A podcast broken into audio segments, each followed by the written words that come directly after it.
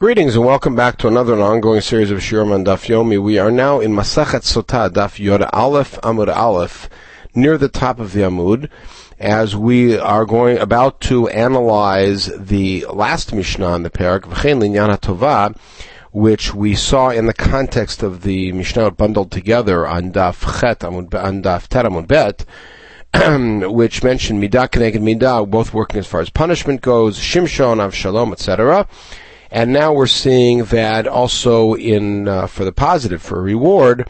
And the beginning model is Miriam, who uh, will be the focus and the springboard for the discussion in this podcast, which will take us through the bottom of Amud Bet, Miriam, etc. The problem is that the Mishnah equates the two and says just as Midah Keneged Midah works in kind for punishment, so it works in kind for reward. The question is Midami, they're not comparable. Hatam Chadashata Hacha Shiva Yomi. Miriam waited for one hour to watch her brother when he was in the basket, and Am Yisrael waited for her seven days. So Amar Baye Ema Ulinyana Tova Enokain. So read the Mishnah not as that punishment is the same as uh, sorry reward is the same as punishment, but rather reward is different than punishment. Amali Rava Hava Tovak We've seen this already several times. Rava says, but that's not what it says. It says that reward is the same as punishment in the same manner. This is how you should read it. Meaning the Mishnah is trying to say that reward is also done in poetic justice. But there's another consideration, that is quantity. The nature of the reward is in kind for the good act, just as the nature of the punishment is in kind for the evil deed, but the amount of a reward is going to be far greater than the amount of a punishment. Right, and that's the case here. Miriam waited for one hour, and so they, uh, the Am Yisrael waited a whole week. Now we're going to uh, homiletically um, interpret the the key pasuk that we saw about Teitatzav Achotomer Achok that the sister waited there to watch and see what would happen to the baby. Yitzchak pasuk zekulo al shem shchina nemar. Every one of the words in this pasuk is an allusion to Hakadosh Baruch Hu. Vateitatzav, she stood. This is when Hashem appears to Shmuel for the first time. He stood there achoto, his sister. In Mishlei, we are um, jured that we should say to wisdom, you are my sister. We should be as familiar with wisdom as a sister. Meirachok, from a distance, dichtiv merachok Adonai nirali. Hashem was seen to me from a distance.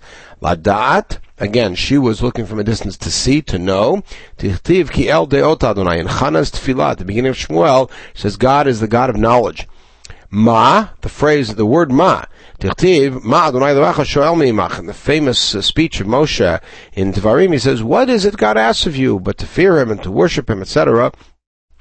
So the word Ma. Ye'aseh, right? Lirot ma ye'aseh She wanted to see what will be done with him. Dichtiv ki lo ya'aseh Adonai Elohim davar ki im gila sodo et elavadav hanavim. Amos says God will not do anything until He first tells His prophets.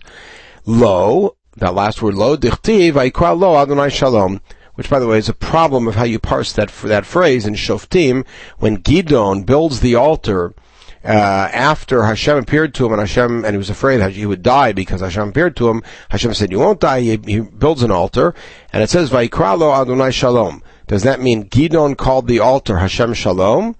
Or does it mean Vayikralo Hashem? Hashem called to Gidon and said Shalom, independent of what the altar was. And actually, a, that's a dispute between the Aleppo Codex and the Leningrad Codex of how to parse the pasuk. Uh, the interested reader should look at the uh, appropriate sources. In any case, uh, lo is a reference to HaKadosh Baruch Hu, uh, especially if read uh, the first way. Kra lo Adonai Shalom. That Gidon referred to it as the Hashem Shalom. Okay, so now we go back to the first chapter of Shemot. Vayakom Melech Hadash al Mitzrayim. Back in first chapter, uh, verse uh, eight, a new king arose and uh, who did not know Yosef, and that's where the servitude begins. Rav Shmuel, Chadamar Chadash Mamash, one of Rav Shmuel, we don't know which one, said he was really a new king. Chadamar Zerotav, not a new king, but new policies. Madamar Chadash Mamash, Tichtiv Chadash. So the opinion who says the really new king, it says Melech Chadash.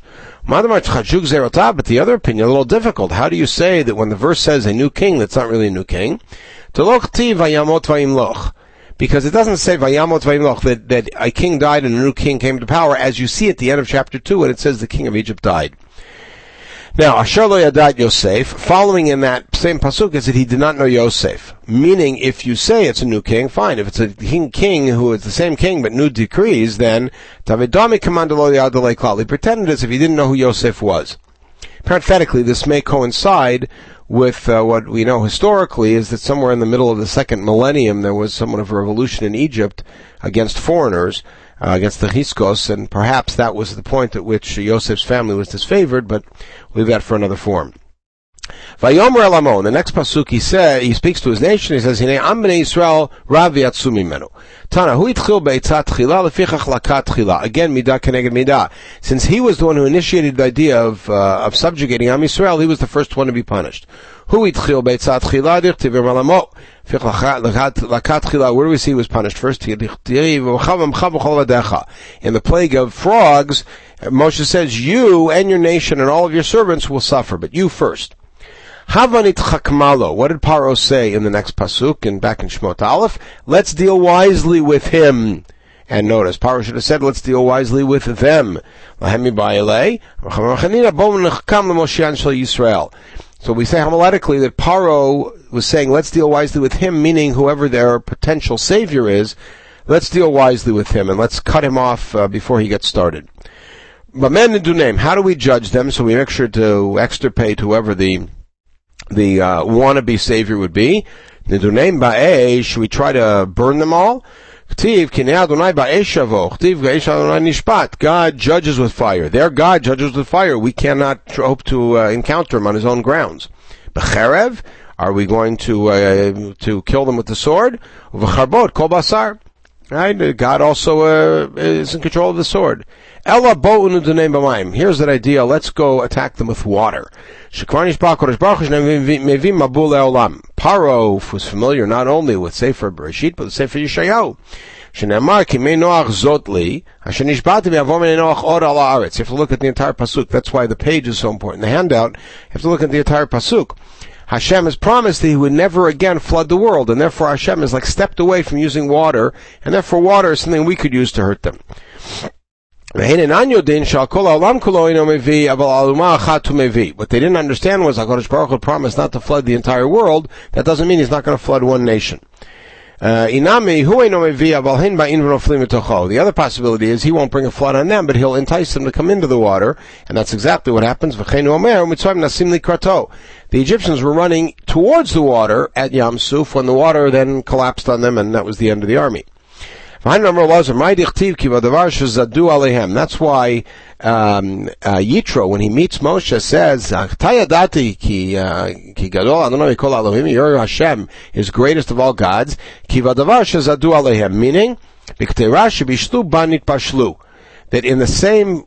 uh, pot that they tried to cook, they got cooked. Again, midah keneged midah. They tried to hurt you with water, they got hurt with water. And then I see how great your God is that He has such control over the world that He not only punishes those who attack, but He punishes them in a way that is a, a, a powerful lesson. My mashma dahai zadu leishna de Now, how do I know that the word zadu, which means that they acted in spite or in defiance, really means uh, cooking? Dichtiv Vayazid Yaakov Nazid. When Yaakov was preparing the food, it says Vayazid Yaakov Nazid. Now, lest the uh, onlookers say, but let's be honest, those are two very different words. Nazid is to cook, and Mazid is intentional, and they happen to have a similar root, but they're not the same word. Actually, they are the same root, and they are the same word because Lahazid means to cook, to seethe. And a person sins when they seethe over, and the food is seething over. So there really is the same word. Very famous midrash that there were three advisors that Paro had. Bilam, Eov, Yitro. Somehow Bilam gets to Egypt at this point.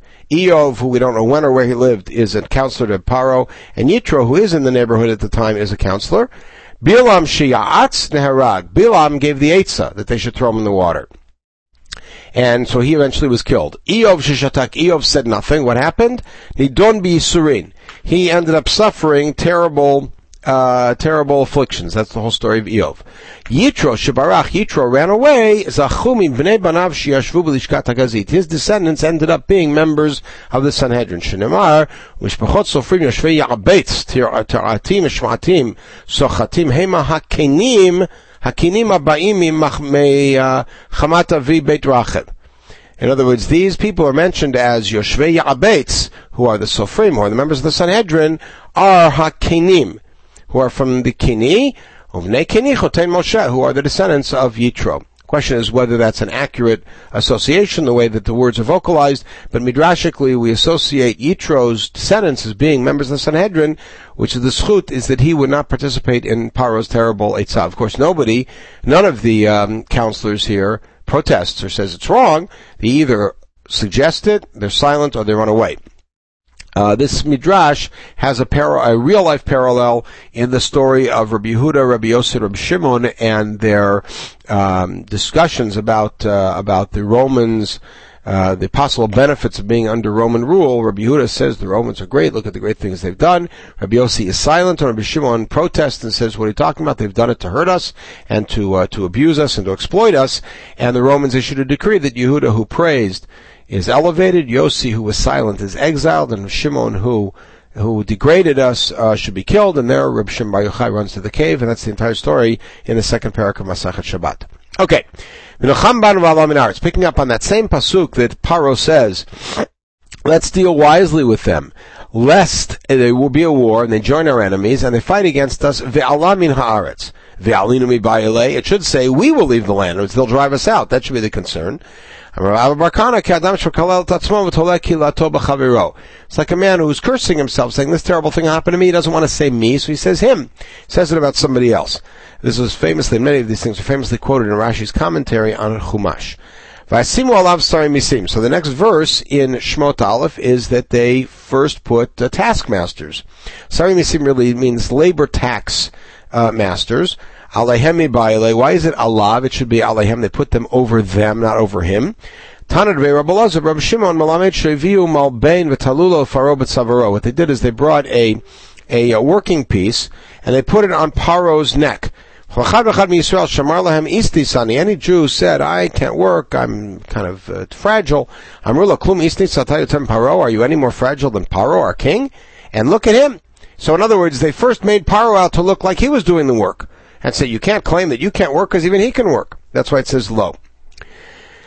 Uh, Sare misim, what does that mean? Davar shemesim, something that, that, uh, that puts you down. Laman anotobasiv lotam, Again, it should be anotam. So man anoto lefaro b'slivotam Yisrael. The man anoto here they're reading not as oppression, but to respond. In order to respond to Paro's request by hurting Am Yisrael. Again, they're looking at the at the grammar as being inexact because it should be plural where it's singular. Vayivan they built storehouse cities for Paro. Rabbi Shmuel, Shemisaknot et Balei, and why are they called Arei Miskanot? Because they were very dangerous.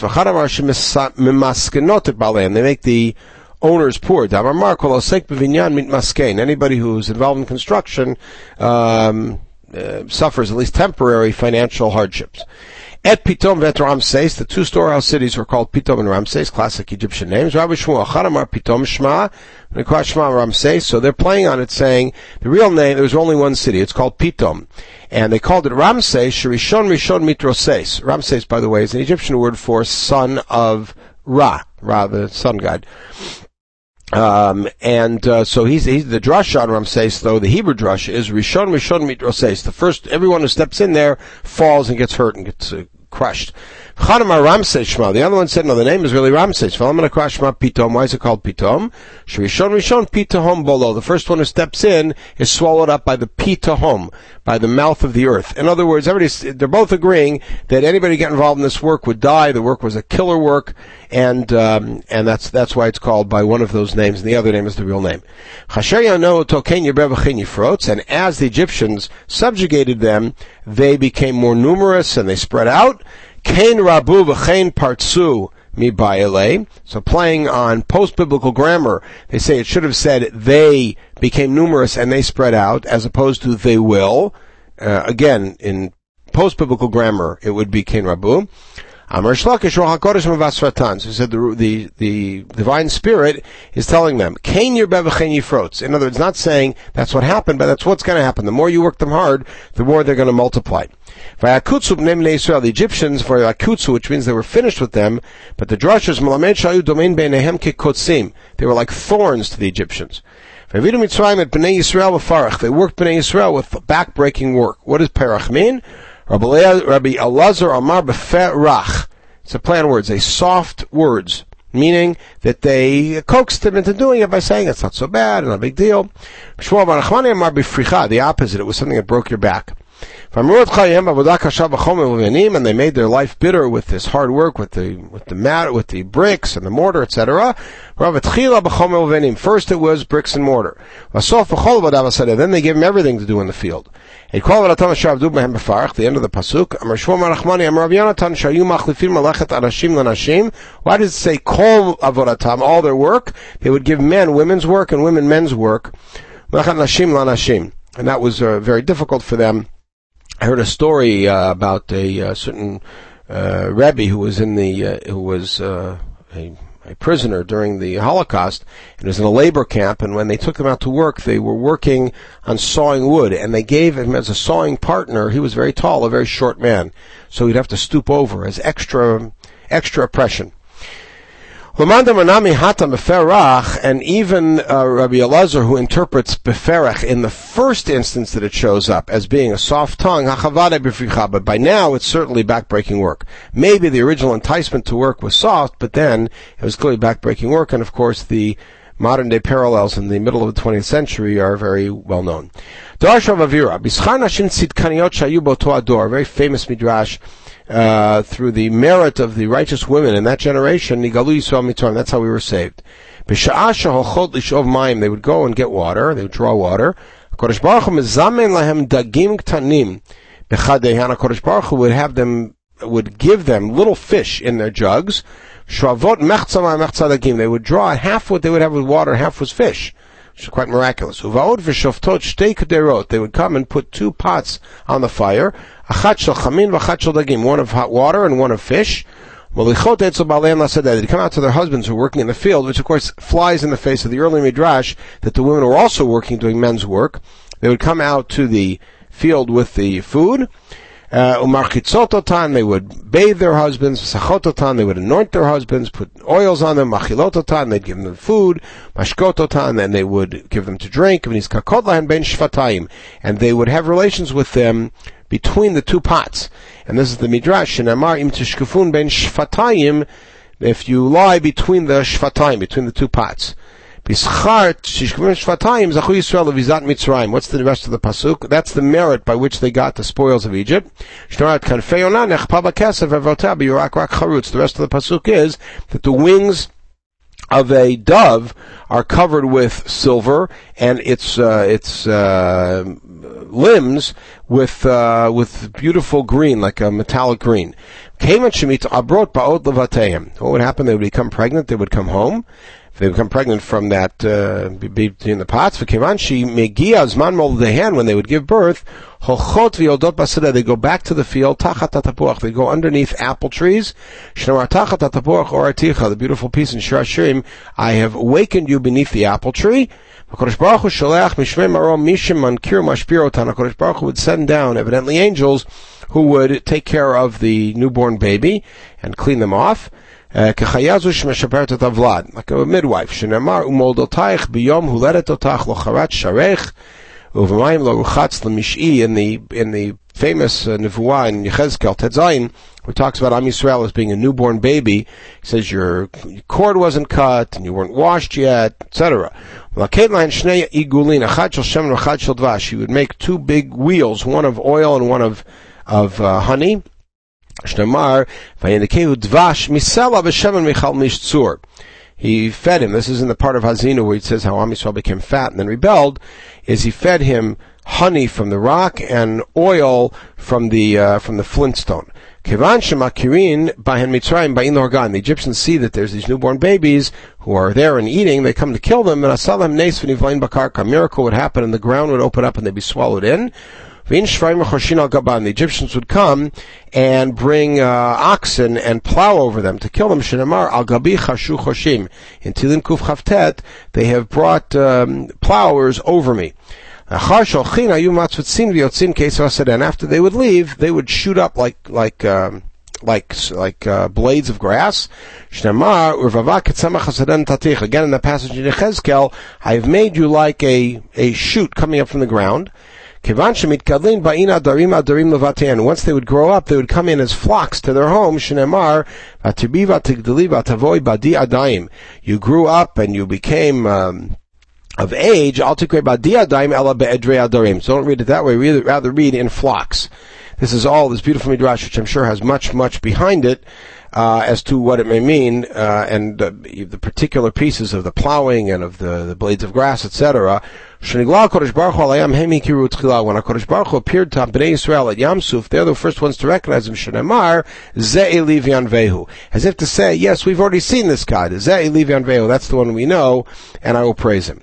Back in Parak Aleph of Shemot, the king then, with his evil uh, decree to the uh, midwives, Rabbi Shua, Charamar Isha Uvita Charamar Kala Chamotav. So Machloket, who are these two midwives, Shifra and Pua? Are they a woman and her daughter, Yocheved and Miriam, or are they a woman and her daughter-in-law, Yocheved and Elisheva, the one who married Aharon? Mamar Isha Uvita Yocheved Miriam, Anamar Kala Chamotav, Yocheved and Elisheva. Tanakam Andamar Isha Uvita. We have a tradition that supports Yocheved and Miriam. The Tanya Shifra Zu Yocheved. Shifra, why is she called Shifra, which again is an Egyptian name, Shemeshaperet Vlad, that she takes care and cleans off the newborn. That in her day, in her generation, Am Yisrael's Paruv Ravu, they became very numerous. Pu'ah, who's Pu'ah? Zumiriam. Lamani Krashma Pu'ah, why is she called Pu'ah? Shaita Pu'ah Umotziat Vlad she she would make uh, she make a certain kind of sound and and uh, and um, encourage and exhort the woman to give birth. That she saw Baruch HaKodesh, that my mother eventually is going to give birth to a son who will be the Savior. That's a nevuah that we will see uh, later on in uh, the next podcast. Um, we'll see presented. So that's a tradition that supports the idea that Shifra and Puah really are Yocheved and Miriam, not Yocheved and Elisheva. Parenthetically, I'll bring your attention to the Abravanel's approach in Shmot Aleph, who says that the Mialdot were Egyptian women. His arguments are quite uh, convincing, at least on a pshat level. And he said, when you give birth to the Ivriot, see if it's a boy or it's a girl. My, it said when they are on the Ovnaim. My Ovnaim, what are the Ovnaim? Rochanan Siman Gadol Masarlan. We translate as birth stools. He said, Paro gave them a sign. When she bends down to give birth, the thighs become cold as rock. So that's why it's called ovnaim that in the famous passage of Miyahu, when he goes down to the artisan's house and Hashem gives him a nevuah, kinei kachomer b'yad yotzer, he said he went down to the artisan's house and he saw that he was doing malacha al ha'ovnaim, meaning he had his legs around the anvil that he was working on, on the potter's wheel. I'm sorry, the potter's wheel. Mayotzer zeh, yarech mikan v'yarech mikan v'sadan ba'emtza, but in a regular artisan has one, one leg on each side and the anvil's in the middle. Af isha yerech mikan v'yerech mikan v'avlad. Same woman has a leg here, a leg there, and in the middle is the child coming out. So he said, im bein hu v'amitenoto, uh, Paro said, if it's a boy, then you should kill him. He gave them a sign. Ben panav lamata, bat panal lamala. When born, a, child, a boy comes out with his face down, and a girl comes out with her face up. Okay, uh, so the the uh, midwives feared God. They had a, a, sense of morality, and they didn't do what the king commanded.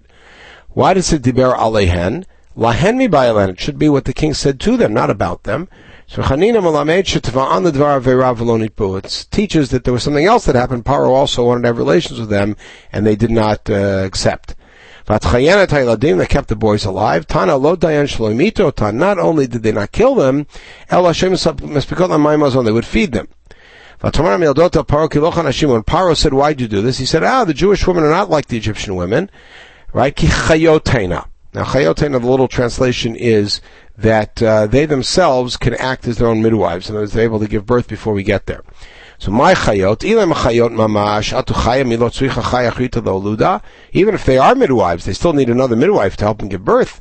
Amrullah umazu kechayanim shala. What they're saying is that this nation is all compared to animals. Yehuda is Guraye, Dan Yehuda Nachash Derech, Naphtali Ayel Ashlucha, Yisachar so um, a lion and a snake and a gazelle and a donkey. Yosef Bechor Shor, he's an ox, that's in Devarim. Binyamin Zevi Traf back in Bereshit. Tichtiv Bektiv by any of the tribes that has a particular animal associated with it says. And in all the other ones, Ktiv, Ma'imech Leviyah Ben Arayot. Your mother is like a lioness. So in other words, all of Am Yisrael is compared to these animals. And just like an animal can give birth, it doesn't need anybody to help him, so Am Yisrael. Vahiki, again, that's not shot in Shmot, but that's a beautiful midrash. Vahiki aruham batim. So it says that the uh, midwives feared God, and they didn't do this, so the God made houses for them. What does that mean? Rabbi Shmuel. So Rab, one of them says that it was houses of Kohen and Levi, because after all, Yocheved give birth to Moshe and Aharon, there you go. Malchut. And the other says it means a house means a house of uh, of a dynasty. And this is the end of this piece, will be the springboard for the next podcast. David Nami Miriam Kaati. David was also a descendant of Miriam. Dichtiv, Vatamot Azuva, lo Kalev et Efrat, Vatelad lo et Chur. So um, uh, Kalev marries a woman named Ephrat who gives birth to Hur, and the midrash is that Ephrat is Miriam, and David is called Ish Ephrati. So the idea is he's a descendant of Ephrat. Of course, David ben Ish Ephrati is because he's from the town of Ephrat, which is the town of Beit Lachem, but according to this midrash, he's also a descendant of Miriam. We'll stop at this point and continue with the Midrashei Agadah um, in the next podcast that will take us through more of the beginning of Sefer Shmot. Everybody should have a wonderful day.